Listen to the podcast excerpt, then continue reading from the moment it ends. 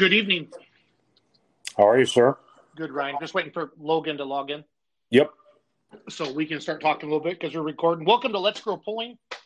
We're going to have the great Logan Thomas on tonight with Big Ryan and I, and we're going to talk about pulling sleds. And we're not going to make fun of what happened in Pennsylvania because we all know accidents happen, but we're going to talk to Logan about what safety features they run on the decision maker sleds. Maybe that so something like this doesn't happen, get a little more automated. Ryan, I know last night you were talking about some of the European stuff that they have auto auto trips, Yep. different things like that. But I am excited to see that. Um, uh, Stacy, look, it must have been Jeff's wife. Message us on Facebook says Jeff Yeah. is okay, but stiff and sore. So Yep. I saw that just a second before I hopped on. cool. So that's that's the best possible outcome that could have come from this.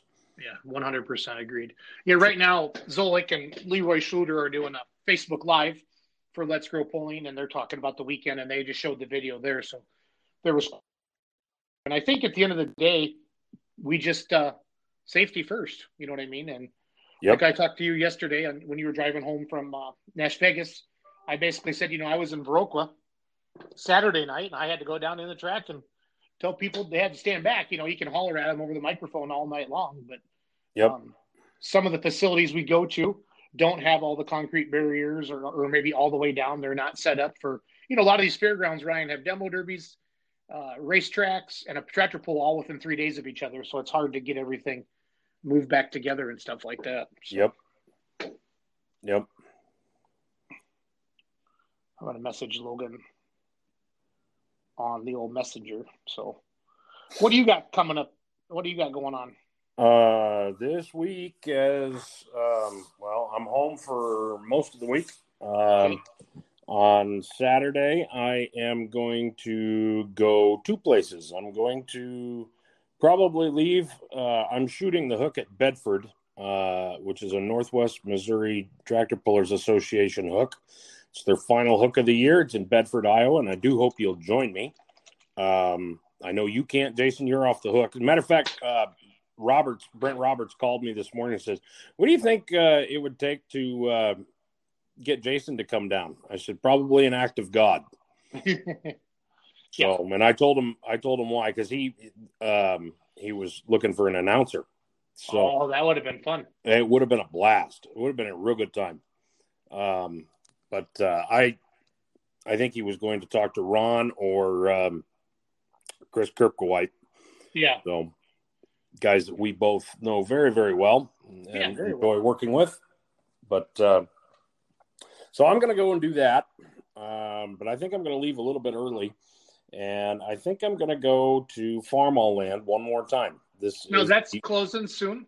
That closes on Sunday. So this So is I have seen a ton of like, I mean, Esden Lane's been out there and Vinny's have been out there, and I have seen so many, you know, social media things. So I'm glad that people are making the trek. Yeah, Colin Ross tried to. Um, I think it was when he was uh, uh, out for Rock Valley. He uh, went and he tried offering Jerry some money to take some things home, and Jerry said no.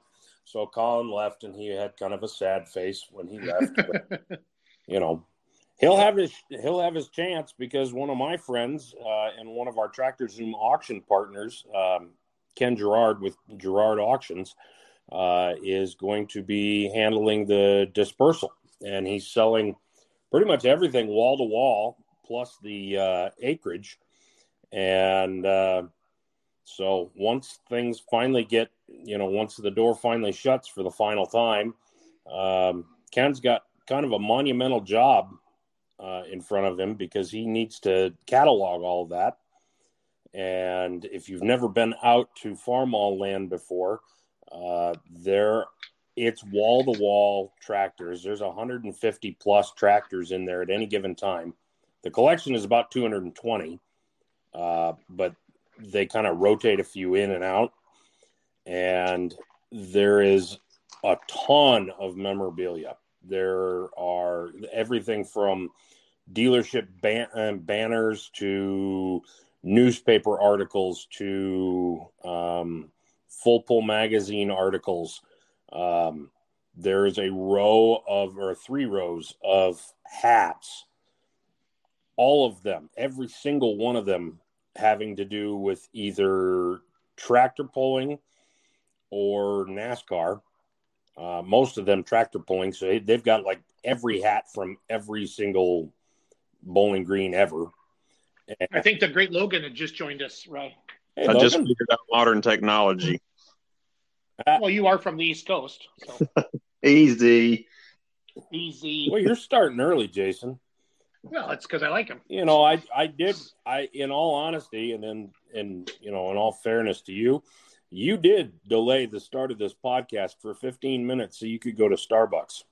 I did actually. I, I just ran to QuikTrip instead because I knew you guys are gonna be whining and picking on me. Well, we're still gonna pick on you because you we think you're uh, only about a pair of UGG boots and maybe an infinity scarf away from, uh, you know, being everything pumpkin spice and being pretty basic.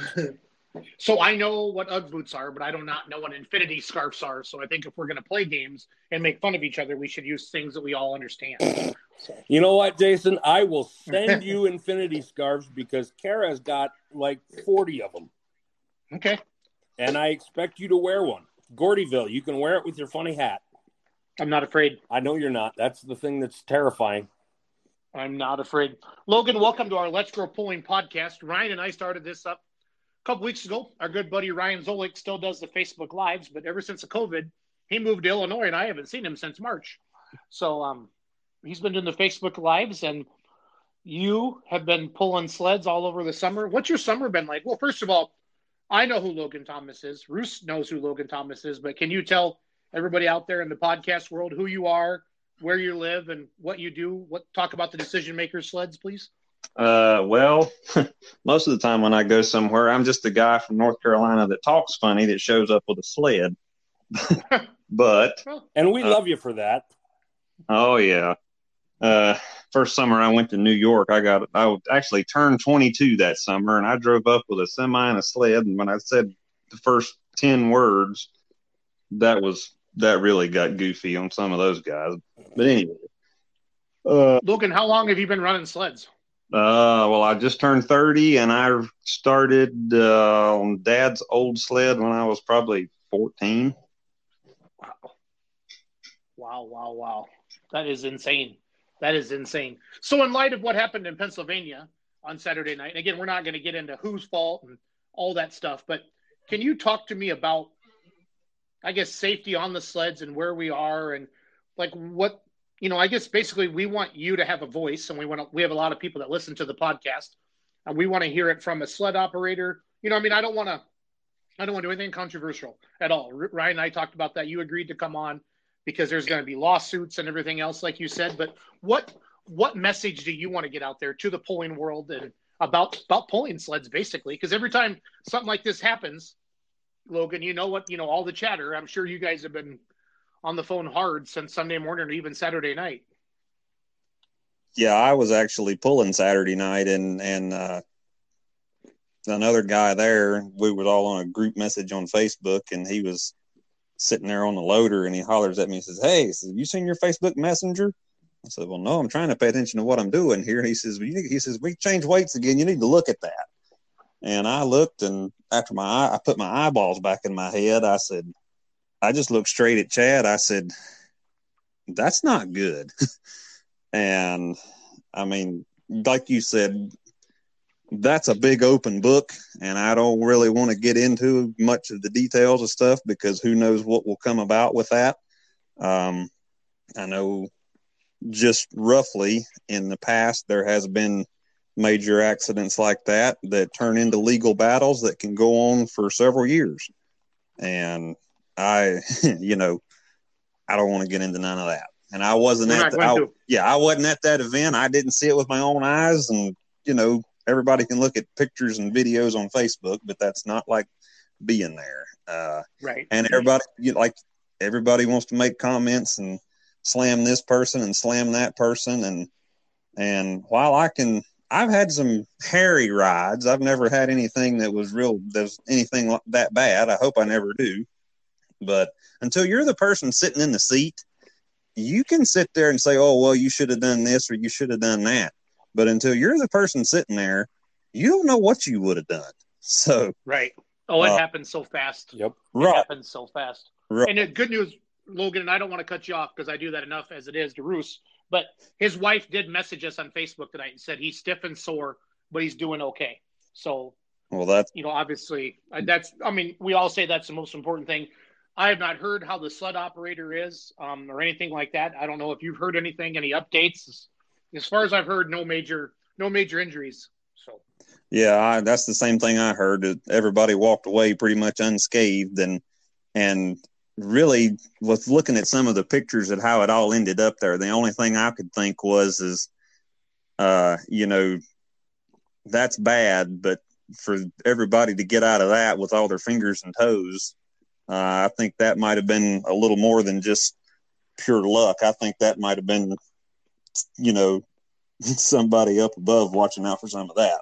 yeah, we call that div- divine intervention. Yes, because yes, that's I saw that there's that one post.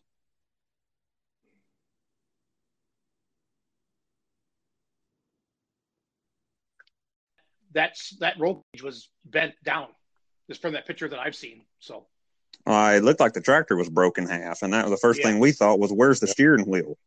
Yep. But uh, but know. to the but to the point, um, yeah, to the point. Let's talk sled safety.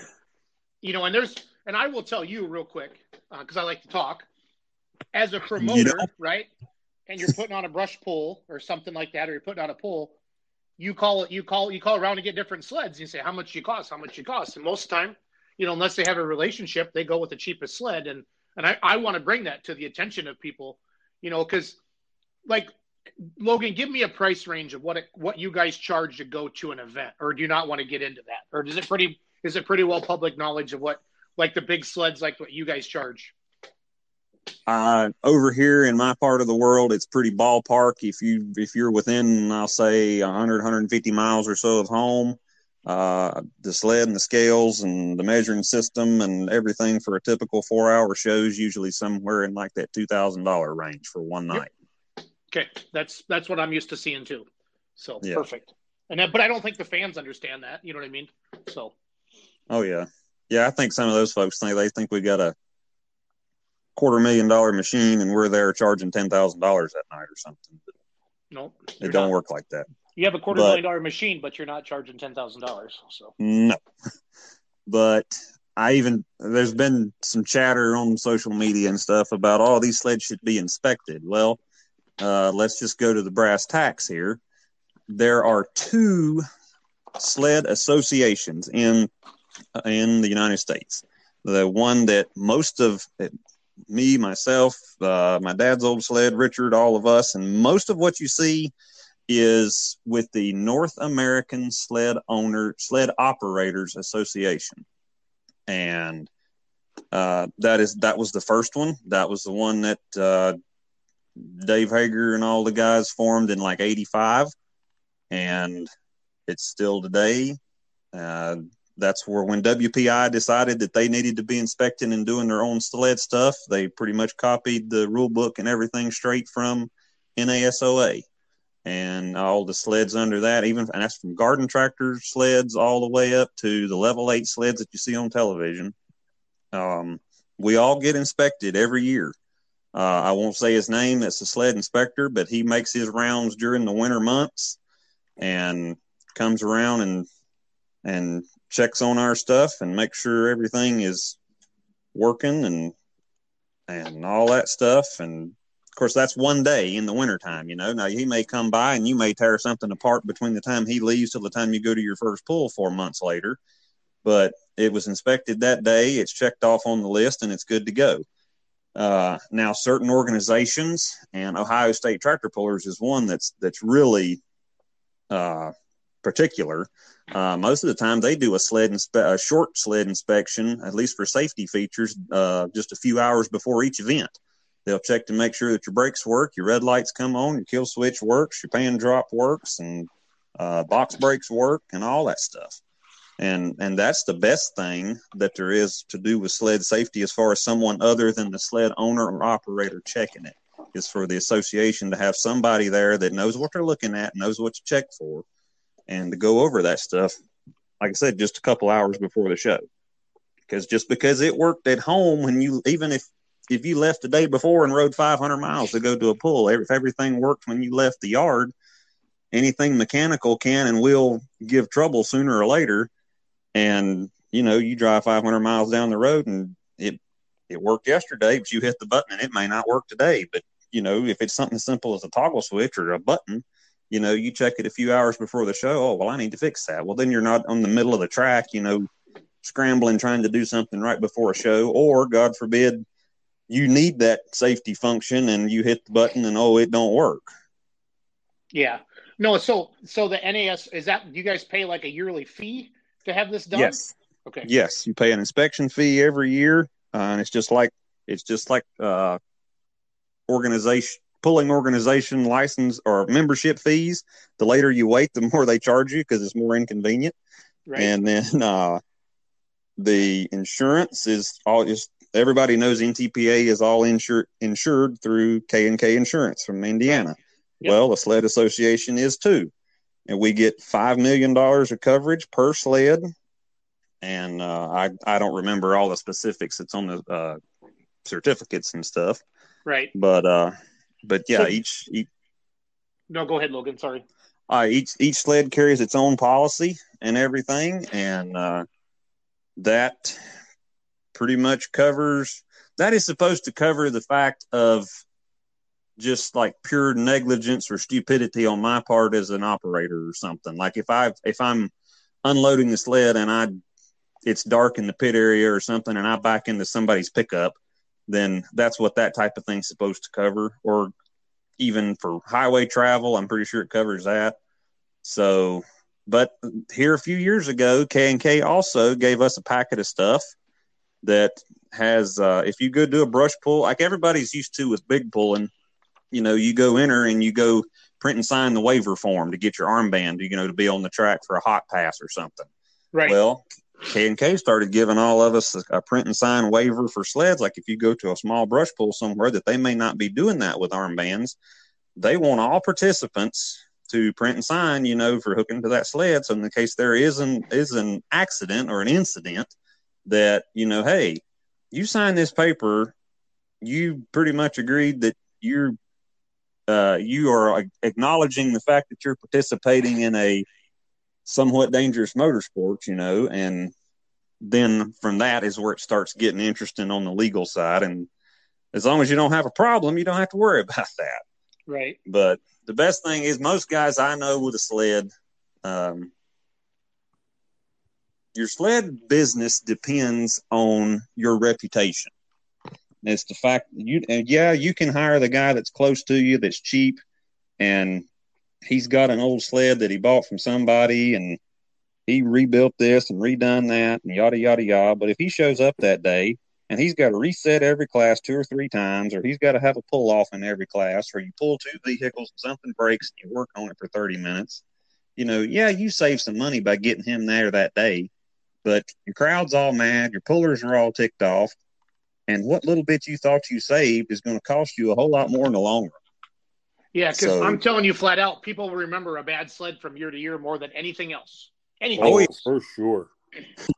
Yeah, I mean, when we when we do everything right and and do a good a good night's work, you might get one or two pullers come by and say, and most of the time they're just the guys that won. They'll come by and say, "Hey, that was that was a good job. You know, had fun tonight."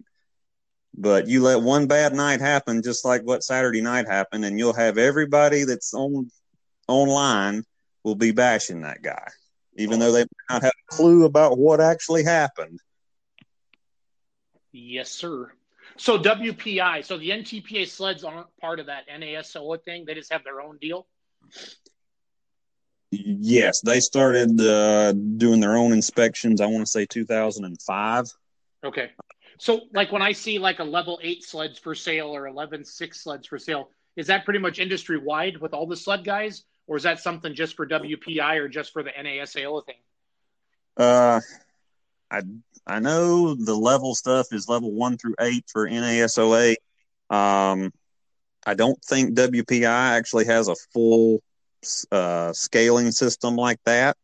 Uh, they do have restrictions for a large sled. If it doesn't have particular driveline components, they'll restrict it where it cannot a pro stock or super semi or a modified Mod. tractor, a mod tractor any larger than uh than three engine, two or three engines on the uh, regional type level.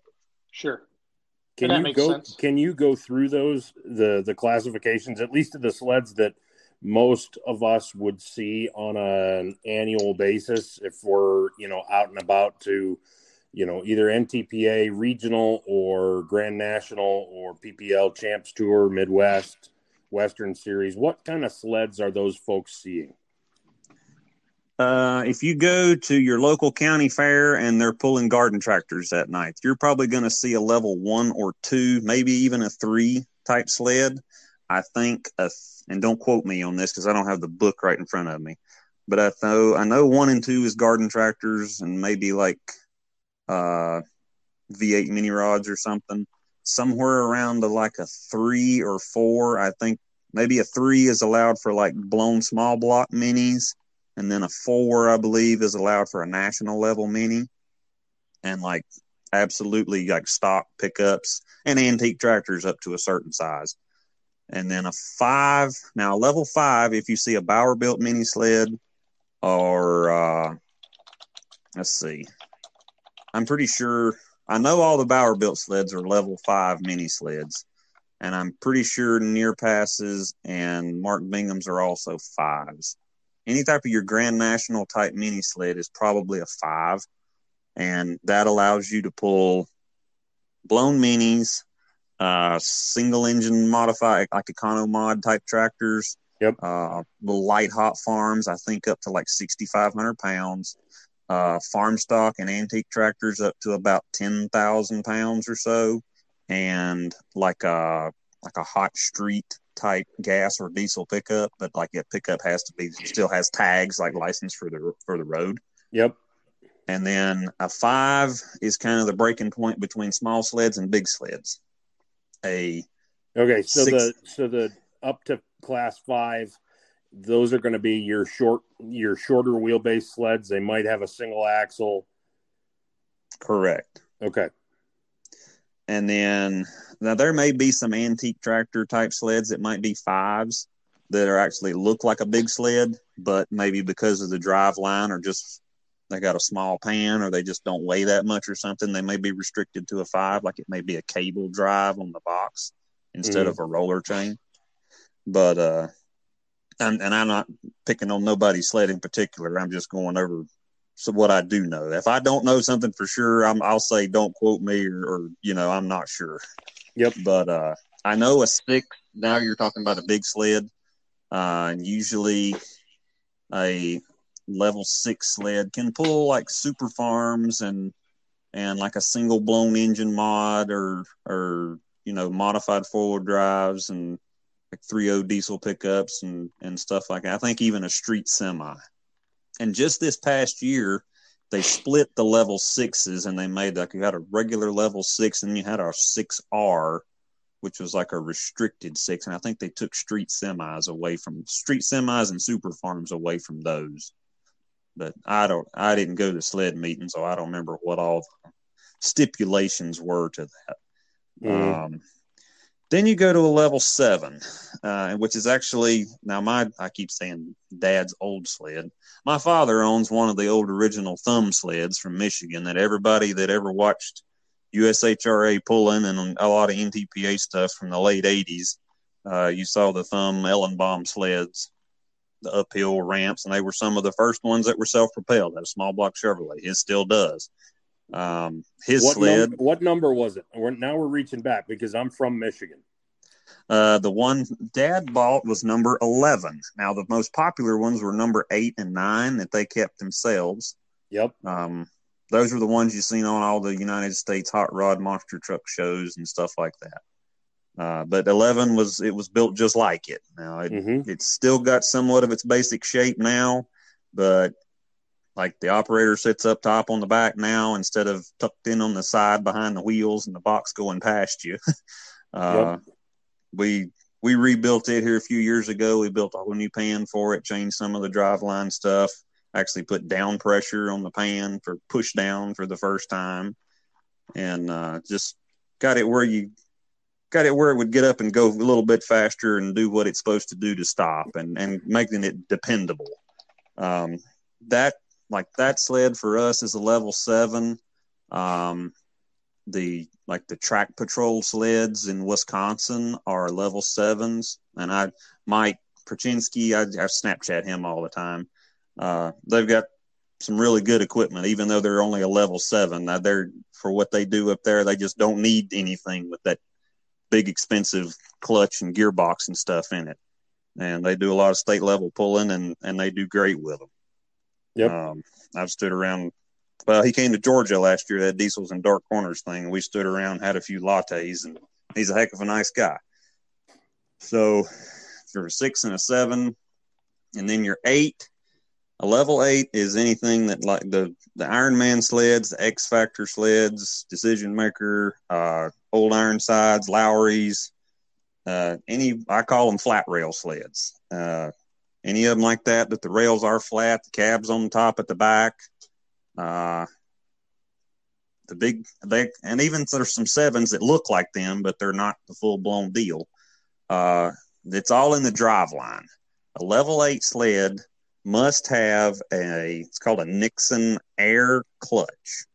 And some people call it a clutch, some people argue and call it a connecting device. Uh, it is air powered and it's got all kind of little kick out springs in it.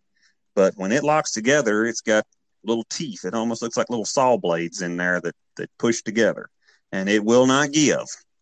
If you ever see a sled uh, make a run, and at the end of the run, the operator gets out of the cab, and everybody's looking around because the box chains are slumped down in the frame rails. Uh, it's because when the box got to the front, the clutch didn't disengage, and because the drive lines in those are made to take everything you can throw at them, uh, nothing gives, and the first weak link is those big 140 box chains. And yeah, they're I mean, it's like a big bicycle chain, but it's huge. The link on it's about two and a half, uh, about two inches wide. But when those clutches don't give and don't release, it's kind of like having hay baler twine in there. They'll pop out, and then you spend about two hours putting them back together, and then try to figure out what broke them in the first place. Right. Um, but you got to have that. That clutch is a stipulation for a level eight. Um, most of the level eight sleds use a full a, a Larry Peterson Profab uh, gearbox for yep. changing this box speeds, and that's of course that's a fully, you know, custom made billet case, very tight tolerance gearbox. You know, it's not some old wore out sloppy five speed or ten speed out of a out of a semi out of a junkyard somewhere. You know that it's was not, it's not a million mile Roadranger. Exactly. which Fair there's enough. nothing wrong with those as long as you're doing certain things. But when you hook 10, 12, or even more thousand horsepower to one, you, you better don't be wanna, sure that you, it's going to hold. You don't want to worry about her popping out of gear uh-huh. at 35 mile an hour. So the clutches, the uh, gearboxes, and the third thing to the drive line to those is actually uh, a uh, a billet drive axle that is in between the rails. Um, and like on a Bauer sled or anything else, they're tucked back. They're on the back of the frame rails, back underneath the cab. And uh, there is no differential in those. It's stuffed in a SQHD housing, but there is no spider gears. There's no carrier. There's no differential. That is one solid three inch shaft that runs all the way through with a sprocket either splined or welded or keyed or however you want to attach them to the drive axles that's mounted on big pillow block bearings on the back of the frame rails there. And the drive shaft comes in the front of it. There is a ring gear and pinion, but there is no carrier. That ring gear is bolted directly to that three inch shaft on a flange. It's all made together. And that way it drives each side equally there's no chance of it, you know, breaking a spider gear or the chains getting one out of whack from the other. They both drive equal. So it's almost like spiders, like a rear end of the pulling tractors. So, yeah, you just take that part out. uh, if anybody with four wheel drive trucks, if you've ever done the Lincoln locker thing with your with your differential for either front end or back end, uh, it's same principle. You just take all that out. There's nothing there. It's just a ring gear bolted to a big shaft. So, and I actually, I'm, I, I'm, I just misinformed you because near passes, near passes white. Well, now it's got a Lucas oil wrap on it. Uh, Humiliator number 15 is actually is a level eight, and it does have a Roadranger transmission up front. So I, that is not a requirement to be a level eight. I'm I misspoke there. Um, You're allowed to make one mistake. I'm sure it doesn't have a million miles on it. Dan, no, it does not. If you, if you know Dan and Craig and ever been around them, they got good running stuff too. Yes, they're like they all do. the rest. They're like all the rest of us. Theirs is a little different than the typical Bauer and and Bungart and Love sleds, but but it's it's pretty cool, honestly. I I usually see Craig every year at uh, at Goshen, and uh, they got good stuff. Agreed. I grew up watching some of those sleds along with the Ellenbaum sleds. But so, anyway, I'm like Schultz. I talk too much. No, no. I'd rather people would rather listen to you than listen to me anytime. It's normal. I just have to I just have to tee you up and start drinking my right. coffee. Well, so, and so back to the point of all this, to the safety and everything else. I, I said we all run on reputation. So, you know, we pullers depend on us to do what we're supposed to do. Promoters depend on us to put on a good show. Uh, and above all of how fast we can get something to go and still stop in the range we want it to be, we don't want to tear anybody else's stuff up. We don't want anybody to tear our stuff up. And above all, we don't want anybody hurt. So yep. a responsible, and I'm not saying anybody that's ever had a sled wreck is irresponsible. So don't quote me on that either. But those of us that maybe study this and put a little more effort into it than maybe some sane people should. Uh, I, we check stuff. I mean, I've been at brush pulls before, and they just be ready to hook the first truck, and I'll go check my own kill switch to make sure it works, and I'll sit there and run the box up and make sure my pan drops and my push down goes off. Everything like it. At least give it one dummy run before we hook something to it. So, what do you see as potential safety innovations. Actually, let me let me back that up. Um, I know some of these European sleds have a a an electronic backup uh, that's built into them, and I I I don't know exactly how it works. I suspect it's probably something of a wheel speed sensor that that's calibrated to box travel, and if those two aren't within a, ta- uh, uh, an acceptable range, it figures something's out of whack and it pulls the kill switch. Um, do you see yes. that becoming a mandate on on all sleds here in the in the future as a you know going forward thing? Me personally, I hope it does not for the cost factor. Now, I and I can sit here and say that, but I don't know what that stuff costs either. Now, somebody may come up and say it's not and give me a price, and it may not be nearly as expensive as I thought it was. But the re- the standard functions of a sled, whether it's kicking the clutch out of gear, dropping the pan, or putting the push down on, is all worked by a twenty dollar micro switch, more or less. Mm-hmm. Uh, anything electronic, mechanical, air, hydraulic, whatever it may be. And I know I, them guys over there, they are all about their box control systems. Uh, oh boy, they, are they ever! I've learned I learned that in about thirty six hours on the internet. Right. Uh, I don't know that same comments I, that I have. Correct, and and me and you probably don't know any more or less about it than the other does right now. Right. Um, they at first I think they gave them some fits over there. Uh, I haven't really heard any of them complain about them in recent years, but you know, you're still putting faith in something electronic or something to work correctly. Uh, and I think even old Brian Neal had a good had a good point. I mean, they do most of their Euro Cup stuff over there that those sleds have to have that stuff for. They're running, yeah, they might run three days a weekend, but they've still got three or four days in between going to the next show. In county fair season over here, we don't get that luxury a lot of times in, in July and August. Right. It's bang, it's bang, bang. Correct. And, you know, even toggle switches and stuff from one day to the next. I mean, yeah, it's only takes a few minutes to fix and change one, but everything has a limited number of times it's going to work. Right. So, and furthermore, you have to have it with you when it breaks because you guaranteed when it breaks, you're not going to be close to home.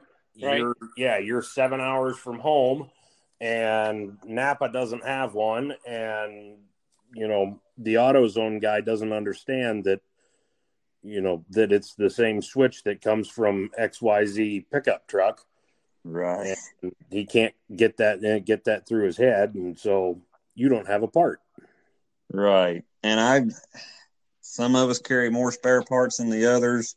And it don't matter, you can carry every spare part with you but one, and you can go to a pool, and that'll be the only thing that breaks if you don't have one of with you. It's just like it's like Murphy's law. It's, just yep. gonna happen.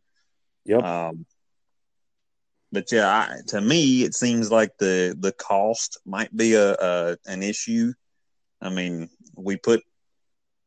I don't think the electronic part of it, as far as putting it on the sled and setting all that up, I don't think that doesn't scare me personally as much as it might someone like my 68 year old father who has a flip phone and you know I've done good to get him to remember to press the button three times on an agritronics box but I'm not saying that they don't have a good purpose, but but the implementation may be difficult. Yeah, especially with. I mean, like I said, I'm 30 years old. My dad's 68, and and any, his his idea of fixing something electric is with a, uh, a butt connectors and a pair of wire crimpers and a test light. You know, you give him a multimeter and he's lost. mm-hmm. Well, whatever happens, whatever comes out of it, you know, I know I know every rule has a person's name attached to it. Sure. You know, and if anything comes out of this, I know that it'll be Jeff's rule, you know, or, whatever it ends up being. Um, but uh, yeah, I know that it scares me. I mean, because you know what I do. I'm you know, I'm on the camera or I'm on the, the track with a camera. Um, oftentimes I'm behind a jersey barrier, but sometimes I'm not. Um, if you hit those hard enough, they will move. Oh, I know. I've seen it. I, well, I've seen the videos. I have not seen it happen in person. Thank the good Lord. Um, but uh, I know that uh, we had a diesel super probably five years ago out here in Iowa no, maybe it wasn't even a diesel super. Might have been a pro stock, might have even been a super farm. I don't remember. Um, but he left with a good head of steam and something in the rear end broke and about 100, 150 feet. Uh, his tractor decided it was time to turn right, and there was no stopping it. And he he pretty much cracked a Jersey barrier or two at the North Iowa Nationals in Rockwell, Iowa.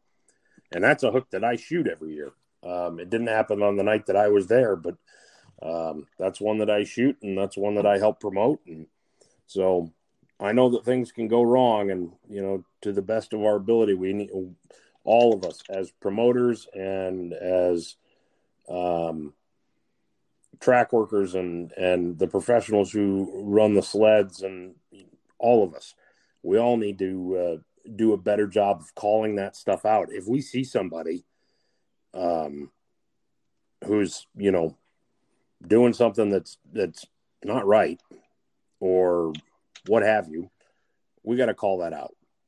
I don't care. If, I, I'm I'm I'm I've gotten to the point where I'm an old fart enough that I don't really care if you're pissed off at me if I'm calling you out for doing your job and you know making or, or doing something for the safety of the event. If you're not doing that and you're supposed to be, I will let you know about it.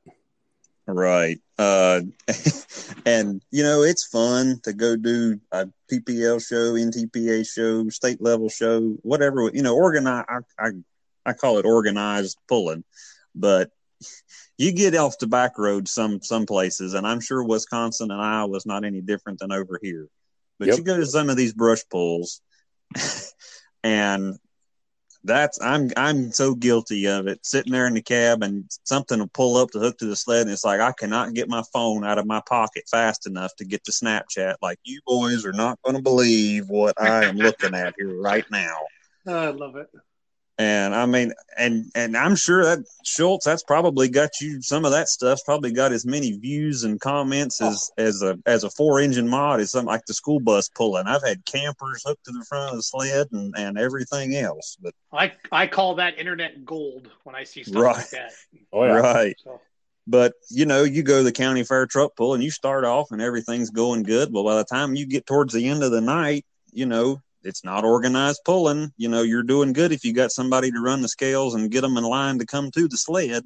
Well, then here comes some old boy wants to play hot rod and jumping and jerking and blowing smoke and everything. And and come to find out he's been back there in the in the pits with his buddies you know in the in the adult beverages for a little while. You know that's when that's when i lose my temper.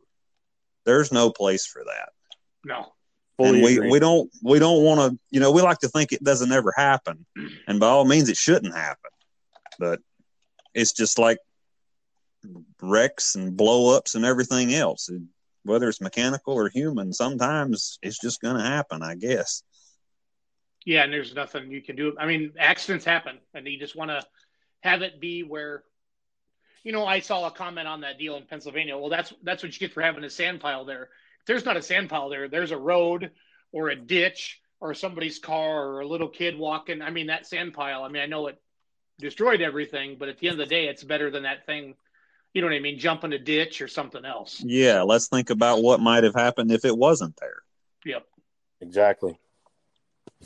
Or I guess if we're coming up with examples where it went badly, very badly, um, from the drag racing world, but still tied to tractor pulling um, wasn't it Dan Scheid or his uh, Dan Scheid's dragster that made a pass and um, the, the chute didn't go? The no, go? I think the chute didn't. I think the chute failed, which is a different thing.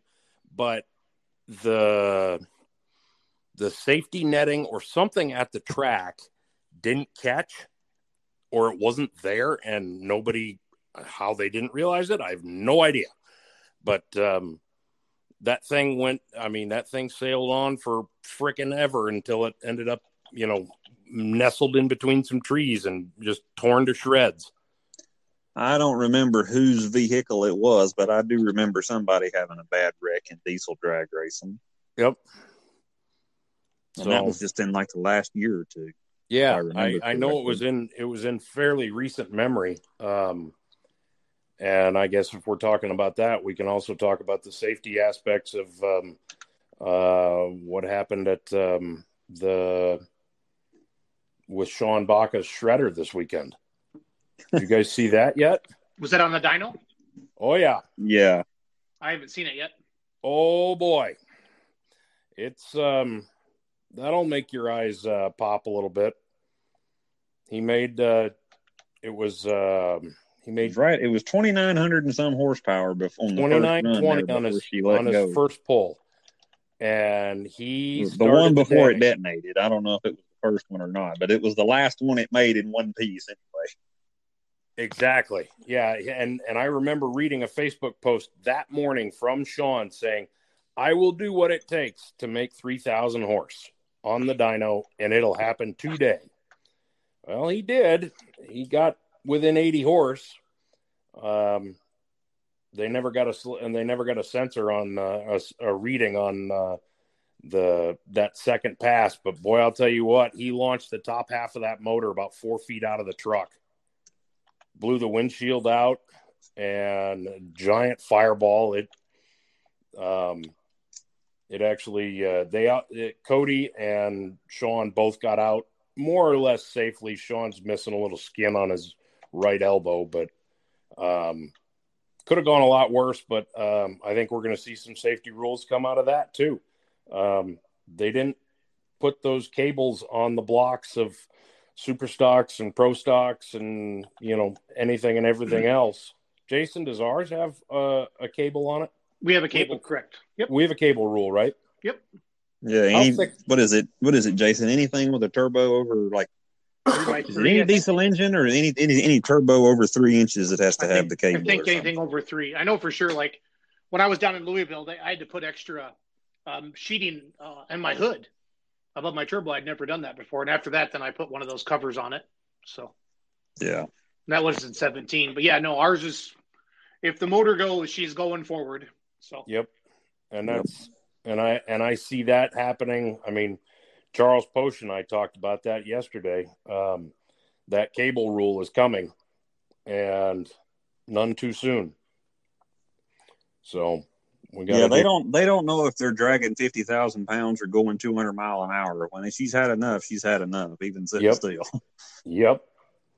And I mean, Sean. I mean, Sean goes for broke. He's he's not afraid to do that, and that's. I mean, good for him. I don't have that kind of. I don't have that kind of pair of stones. Um, I I I won't do that.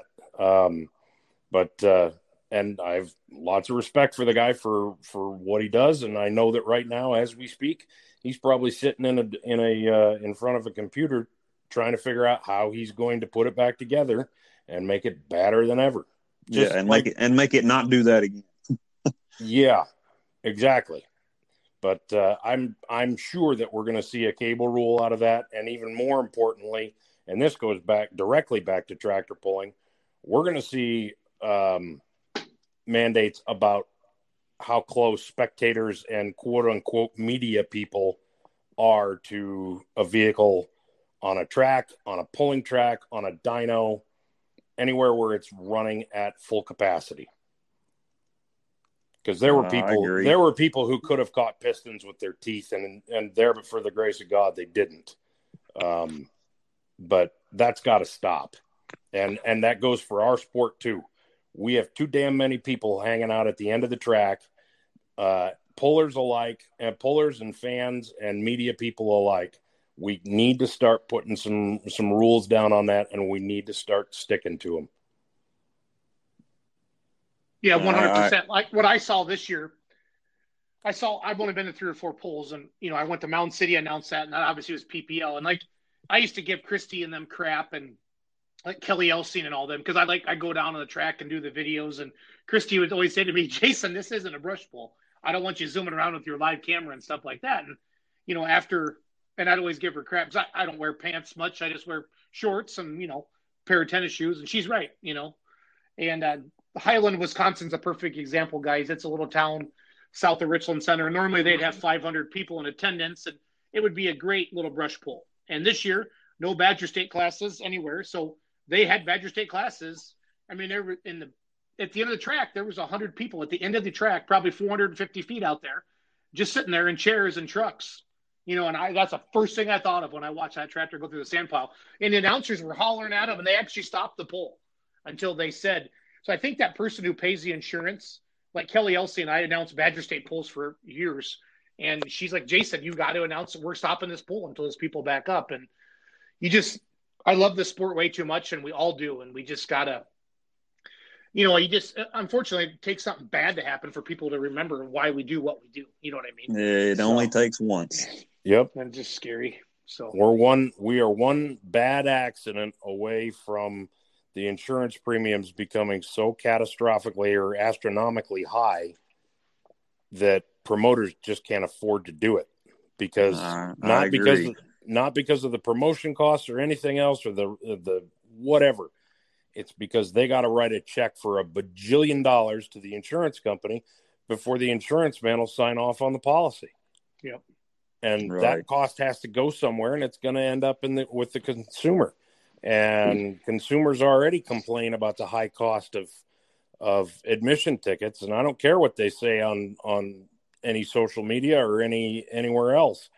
Uh, well i'll keep paying it because i want to see my polling. You know what? Slap them with a $40 ticket and see what happens. Try it. Right. it's Well, not that's- going to fly. No, you'll do it once and that's it. Yep, that's what it's going to take. Hey, Logan, um, I've got the chance to ride in the sled a lot with Brad Crookton, the Terminator sled up here in Wisconsin, and I'm just amazed at what he knows how to stop a, a tractor or a truck. You know what I mean? What's your guys' mindset of like when the pan drops? Can you kind of walk me through like a show? Let's say you have some super farms, some four wheel drive mod trucks, some super modified two wheel drives, and some semis. What are you thinking throughout the evening? Like, I was at Freeport one year, and uh, unfortunately, they had the pan drop the same spot in all four or five classes. And I, when I hooked with my four one the last last class of the night, it was like going through a damn ditch. You know what I mean? Like, where are people? Like, where's your mindset with that and stuff like that? Like, do you have tech? Like, are the tech people talking to you from these major associations? Like, you know, I, we always see you guys open the door and a flag official's talking to you or something like that. What kind of communication are you guys having? Well, if we're not talking through the door, we're talking on the radio in the cab. Uh, so you have you're tied in with all that. You can hear everything on the track. Usually, with with most or like if I go do a, a, PPL Champions Tour show with with Mears and Christie and everybody, I have a radio in the cab and and old Ed Walker out there with uh, Brandon Bungard. Now he got me my radio and done all the program frequencies and stuff. Um, and then we got our same same type radio, same frequency here at home for Carolina Pullers. So that was the reason I got it, so I could talk to our guys here at home. And it just happened it was the same thing as as John's radios, but uh but yeah, if especially and you're at that level of pulling, you want you want as much input from people that that know what they're talking about as as anything.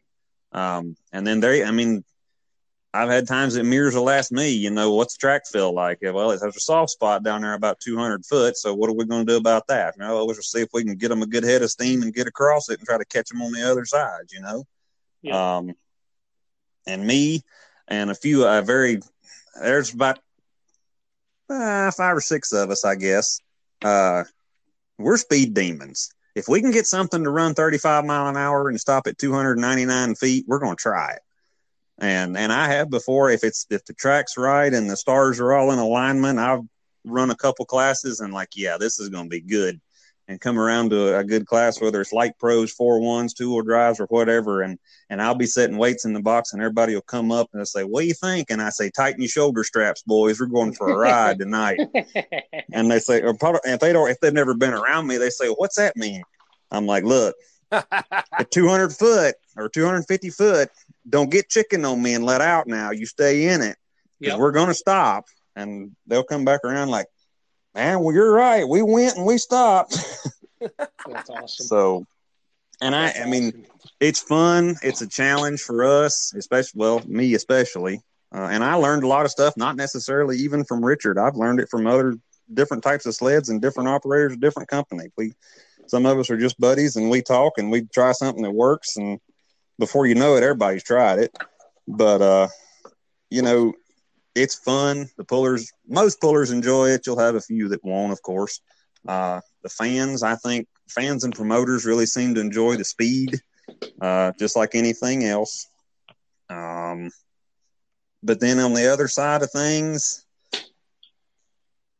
maybe if we've all seen crashes where, or we've seen people that'll just like I was talking about letting out the throttle. If they've hooked to a sled that they're not used to going that fast on at 250 foot, they may think, uh oh, something's wrong. And they lift about the time the box hits and the pan drops, and they're like, man, I should have stayed in it. I could have won that thing. Or on the other hand, if the sled is broke, you know, if it's you're already at 250 foot and it's not hit you, if there's not much runoff room, there's not much time to get it together to get stopped.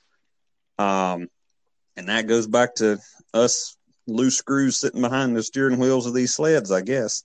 Uh, I actually added my sled originally did not have this. It had a pan drop switch in the cab, and I could flip it, and it would take the power away from the valve up there that holds the pan up, and it would just put it in free float.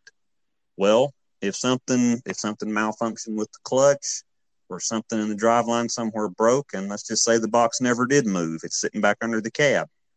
Well, with a vehicle pulling up on the front of the pan with the chain, yeah, you can put it in free float, but if it's a hard track, the bars are just going to scoot on top of the ground. They're not going to do anything. And you can slam on brakes and slide the tires and whatever.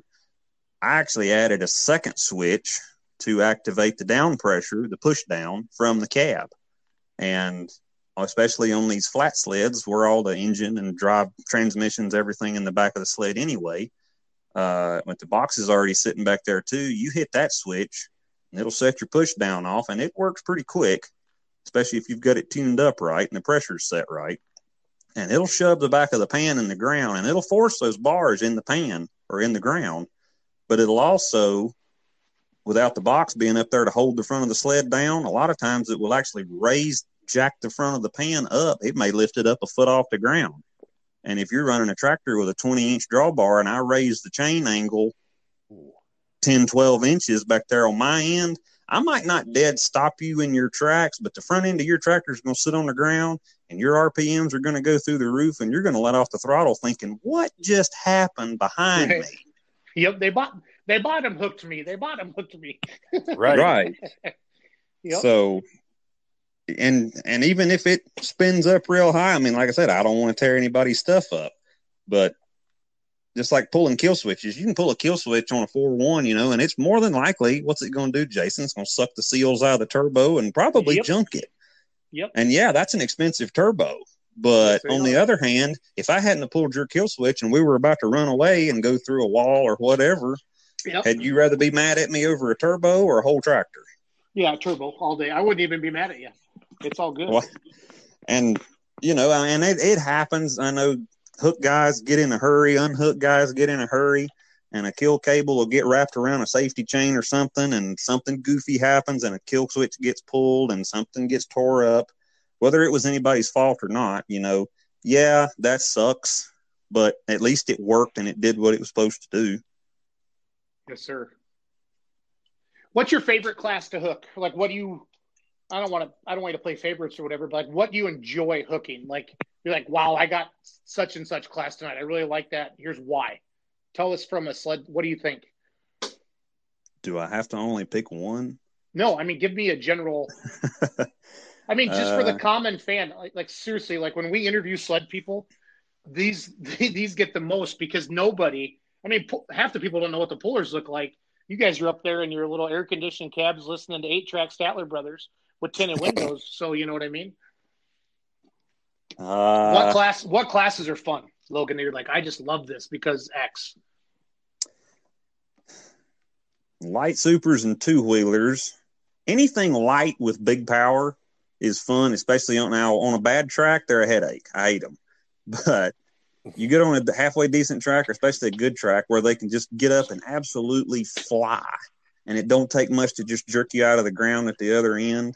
Now that's a fun ride. Uh, and of course, semis and mods and big Alki supers, they just got enough to them that even on a bad track, as long as you don't completely miss the sled setting, they'll get up and go. Pro stocks. Uh, and all, I mean, all that's fun, anything that'll get up and run. But then up until three years ago, I never had paid hardly any attention to mini rods. And then Richard buys the mini sled and he buys the thing and Vaughn takes it to Cloverdale does Yep. first pull first first show ever with it. And me and richard went and he took the truck and trailer thinking he was going to bring it home. Well vaughn didn't like this and wasn't done with that. He says no i'm going to take it back home. I ain't, I ain't ready for you to have it yet.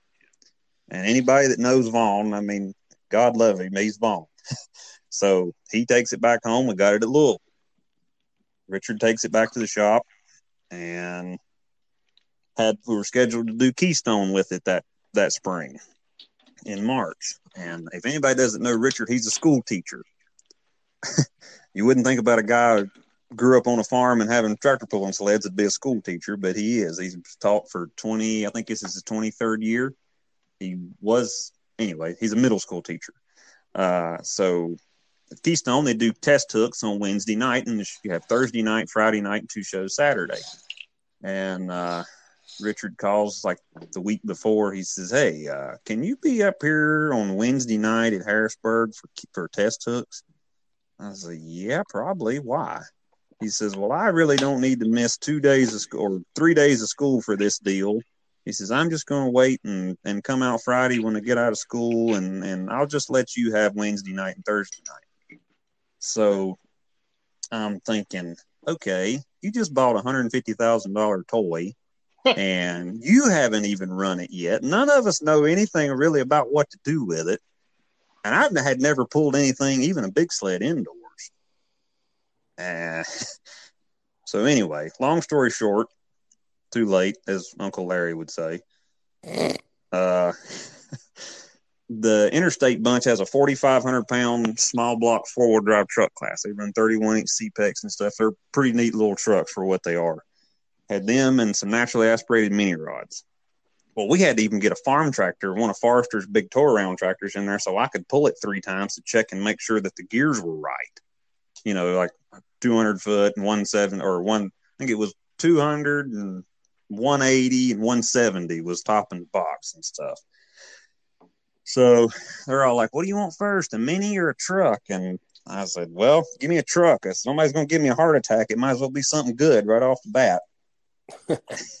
and I'll see if I can find a copy of the text message that, that I had sent Richard either that night or the next morning. Because I think if, if I didn't send it to somebody when I sent it to him originally, he forwarded it to I think about 200 more people just so everybody could laugh. And that was the closest thing I think I've ever felt like being Wily Coyote strapped to an Acme rocket. Was that thing in that building straight towards the sand pile and the big concrete wall behind it? And when that was all, I, we took off, and that the guys pulling the sled, they didn't know anything more about it than I did. Really, they'd never hooked to it. And I think it was Chris Utsi. He took off, and he might have rolled with it ten foot and just smacked it to the floor and took off. Well, I mean, eyes got big, rectal muscles contracted, you know, and it's just like, here we go. And I mean, I don't know how fast we we didn't even have agritronics in it yet then. Took off down through there, and I couldn't even like I couldn't even see the truck. It's just all I can see is this sand pile. Like I'm counting grains of sand in the in the beach, and it's coming just over the roof of this truck. Like this is gonna hurt, but I, I, I couldn't move, and I was like, wait for it, wait for it. But it tripped and dropped and hit the push down and stuff. And I actually stopped him. Uh, I might be 20 foot short of the sand that first run. And when everything came to a stop, it's like everything just relaxed. And I think I screamed in the cab and nobody could hear me. But after that first run, I was good. but after that, now a blown mini or anything that'll hook to that little sled and get up and do 30 35 mile an hour you you're, you're doing 30 mile an hour a whole lot quicker. You can pass the set you can pass the 100 foot flagman running 30 mile an hour if things are right. Wow.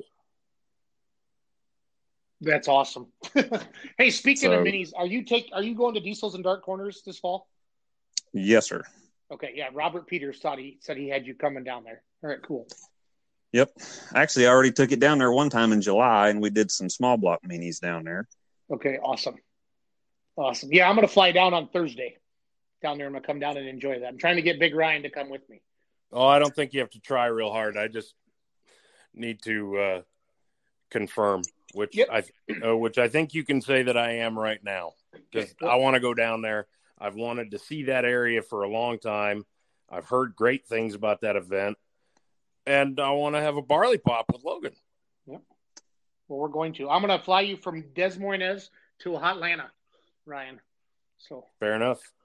And Bob's got a pickup for us, and we can stay at his house, and it's going to be a good time. So when I hey, went Logan. down, when I went down in July, Bob gave us a pickup to go back and forth to the hotel with, and between him and the Merritt family that puts on the show, you they're literally the definition of Southern hospitality. You won't find any nicer people to deal with or get along with, and it's everything is as nice as everything is. It's just like so kind of laid back and relaxed until it's showtime. Yep. Nice. Hey, what can you what do you remember about the grounds? Um, what I have seen in the videos, and and I'm asking for a specific reason, but lots of trees, lots of pine trees and stuff like that, right? Or is there? I mean, is there much of a an area in the pits where I mean you can get to the air, or because I'm bringing a drone with me.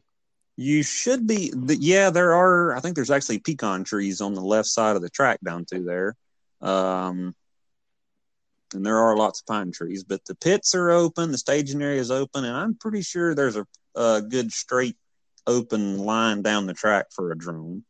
Okay. Ooh, that's matter of fact. I think there's been a drone there before. there has stuff. been. There has okay. Been. But there hasn't been a beer money drone, so that's what we want to get up in the air. So, right. We need to get some Right. new, get some more. We're gonna next year, uh, Logan. We're gonna put some cool. Ryan's gonna get some. We're gonna do some tractor zoom views. Put some different GoPros on the Remedy. Uh, you know, different different spots that people haven't seen before of a tractor going down the track. So I'm excited to get the old girl back out next summer. So There you go. Yeah, Jason, I got asked probably another half dozen times when we were bringing the tractor back out. yeah, well, I said I announced I was up in Broke with Saturday night. I said I was broke this spring and my tractor was broke this spring, and that's not a good thing. So, but I I I wrote Tony a check two weeks ago, and the wheels are back in motion. So it's all good. It's all Awesome. good. So we don't ha- we don't need to make use of a three piece crank anymore. That's good. No, no, sir. No, sir. Uh, tack it back together and make a mailbox stand out of it. There It's we not a go. bad idea. Not a bad idea. Sarah would Sarah would love that. My wife loves tractor pulling so much as it is. So. That'd go right Um, in with your home homeowners association. But Exactly, exactly. Logan, how many more pulls you got this year with the sleds? Where you heading next? mm, I have another just kind of a like a test and tune brush pull type thing here. The first weekend of October, I've got another uh, brush pull up in Southwest Virginia the second weekend of October, and then I think that's actually it until Georgia. Nice. and unless it gets canceled again, uh, after the weekend after Keystone is always the Mid Atlantic Antique Super Pull, and Brad Peters, he's the guy in charge of the antique pull up there. Um, he's a real nice guy. Got some pretty hot running case tractors. And last year we did it and well, 2019 we did it, and it was all one day on Saturday. There was like 980 hooks, and I think we started at eight o'clock Saturday morning and pulled till like three or four a.m. on Sunday morning, nonstop. Oh my So- god. Right. So this year it was supposed to be two days and everything, and then COVID hit while we were at Harrisburg the first weekend, and Yep. you know, Yep. canceled all that. So they're still, as far as I know, still planning to have it. I think I don't even know the dates. The weekend before Thanksgiving, November something another. So we're still supposed to do that, and it'll be two tracks for two days, and we're taking two big sleds and the mini and all that stuff, unless unless something else happens to knock that off again. Yeah, Logan, Ryan, and I need to put you on the Let's Grow Pulling Facebook page and have you do some videos and stuff when you're in the shop with the sled and different things like that because you're in a you're, you're in a part of the country we don't have a lot of coverage on. So I'd be really if you don't mind helping us out when you can, that'd be neat. So let people know where you're going and stuff. So Cool. Well, hey, and now's as good a time as any, Logan. I know you just put up um, uh, a video and started your own YouTube channel. I think you should probably pimp that just a little bit here. Where well, can we find you? Uh, I'm I'm just Logan Thomas on YouTube for now. Um, my Instagram and everything, my Snapchat, I've always been Sled Driver One, and uh, that's how I done the intro to this. I, I did that. It's a 12 minute video, and it's just you know you never see my ugly mug. I'm all behind. My, I just done it on my cell phone because I didn't really know how to. I don't have a camera. I don't have none of that other stuff. Nothing fancy. But I just done like a step by step video. A lot of times we would get asked about how do you take a sled down the road from one pull to the next. So I did a step by step video of that of unhooking the sled from the truck, getting ready to pull. Um, and Jess, I blame Jesse Post for it because uh, we got the idea there last year. He did, one of us did, to put the GoPro in the sled cab behind my shoulder and look at it from that way. And I think a lot of people liked it. Uh, I've got, I'm going to do some more stuff explaining this and that and the other. My next one, I, I think I want to do is like all the what every single switch, control, button, everything in the sled cab does. And now that it's sitting there in the yard unhooked, I can actually hit it. Like if I hit the pan push down or something, I can show you what it does sitting in the seat. It's not just flipping a switch and watching an idiot light come on. So no, that that'll be neat. People will really That'll be a like cool that. video. Yeah, make sure you make sure we share that for you. So But- because we will. Yeah, I I I joked a lot about, especially I won't name any pullers in particular, but I joke with them. You know, I was like, you guys do sure do spend a lot of time and money on these vehicles and going hauling up and down the road and going to pulls, and you come up here and want to know how many weights I'm going to run and what gear and this that and the other for one track to the others. You guys to spend as much time and energy as you do on your vehicles. You don't know jack squat about this thing that you've got to pull further than the other guy to win. Mm. Just joking around. No, So- you're you're right though. I mean, I think some of the best pullers. I mean, we all have same turbos and pumps and stuff like that. And, you know, we're all within 100 horsepower of each other. It's the, I mean, typically the best drivers read the track and know what to do, and they watch where your pan comes off and how you, you know, what your whole shot looks like. If you can pick that pan up for an extra 10 feet, keep it off the ground, get a little more momentum. You know, if you don't shove it open right away. You know, I've seen a lot of different styles. You see so oh, much, Logan, from the announcer stand. You would think I'd be a better driver, but you know, I'm, I get a, I get a little impatient when I'm sitting on the seat. So, uh, I understand that. So, what's the wildest ride story? Then we promise we'll let you go. Uh, hmm would probably well as a, as a general coverage to that statement it would probably involve somebody from the state of new york with the last name everman and either a, a k-rail or a jersey barrier wall oh wow.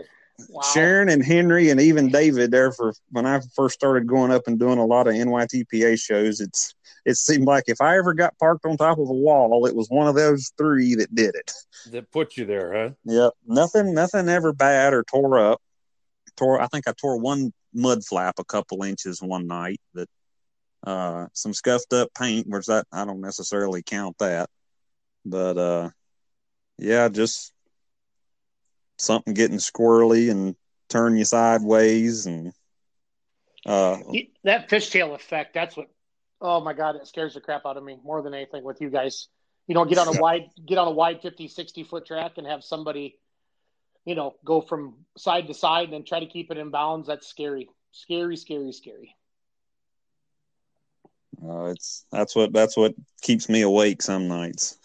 Understood. Well, yeah, fair enough. So, seventy-one minutes, guys. This is our longest podcast ever. So we're, uh, that's, but it didn't feel, that didn't feel like an hour and ten minutes at all. That was awesome, Logan. Thank you. So, yeah, we appreciate it, buddy. I when we got to talking about this yesterday, I said, um, there's only one of there there's only one or two people who I uh, who I knew that I wanted to have talk and I knew that one of those guys is already probably mired up and thinking about what he's going to do to make sure that nothing ever nothing like this ever happens on his watch. And I know that because I was talking to him on Saturday night and that was Brandon Bungart. Right. Um, and uh I knew you, and I knew that you and I had had some uh, some good talks here and there, and I also knew that you're not one to shy away from uh, setting somebody straight and setting the record straight. Uh, and... Uh, only when somebody tries to talk about something that they don't know what they're talking about. Uh, right. I, that's just a pet peeve of mine. That's like I told you guys. I I'm not going to sit here and, and tell you that oh such and such has got to be this way. If I'm not hundred percent sure about it, I'm probably going to try to keep my mouth shut, or I'm going to tell you, you know, I don't know for this for sure. Well, that's why people like you. So. Yep, that might be why some and, people don't. And like because I knew that you you could get fired up about something because I remember one of the. I know you're a pretty even tempered guy, but I have seen you get that fired. depends up. on who you ask. Well, I've seen you get fired up on on just only one occasion, and I can't remember what in the heck it was, but somebody was was hot rodding and and dragged you off of the track, and I remember a, a tirade from you on social media, the likes of which I thought, oh my goodness, what happened to him? And I kind of think it was up a state or two north of you, and I kind of think it might have been one of those uh, big gas trucks and they mm, it could have been. I they got to going a little sideways and cockamamie and they didn't care and they were gonna have they were gonna have fun and they knew they were gonna run out and they figured you know what? May as well have some fun and they pretty much took you with it and I think I even may have seen video of it and and uh, you had a pretty good point there about being uh, you know you were righteously angry. Let's put it that way. I depends on how late the night is and how much everybody's drug around that night to how long my fuse is some days.